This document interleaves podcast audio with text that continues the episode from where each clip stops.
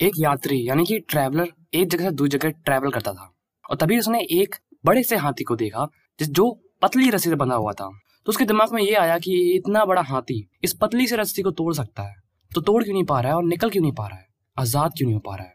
तो उसने इसी क्वेश्चन को पास में खड़े हुए आदमी से पूछा कि ये इतना बड़ा हाथी इस पतली सी रस्सी को तोड़ सकता है? तो तोड़ता क्यों नहीं वो आज़ाद क्यों नहीं हो जाता? उस आदमी ने जवाब दिया, जब ये हाथी बिल्कुल छोटे थे, तब इन्हें छोटी रस्सी से बांधा जाता था।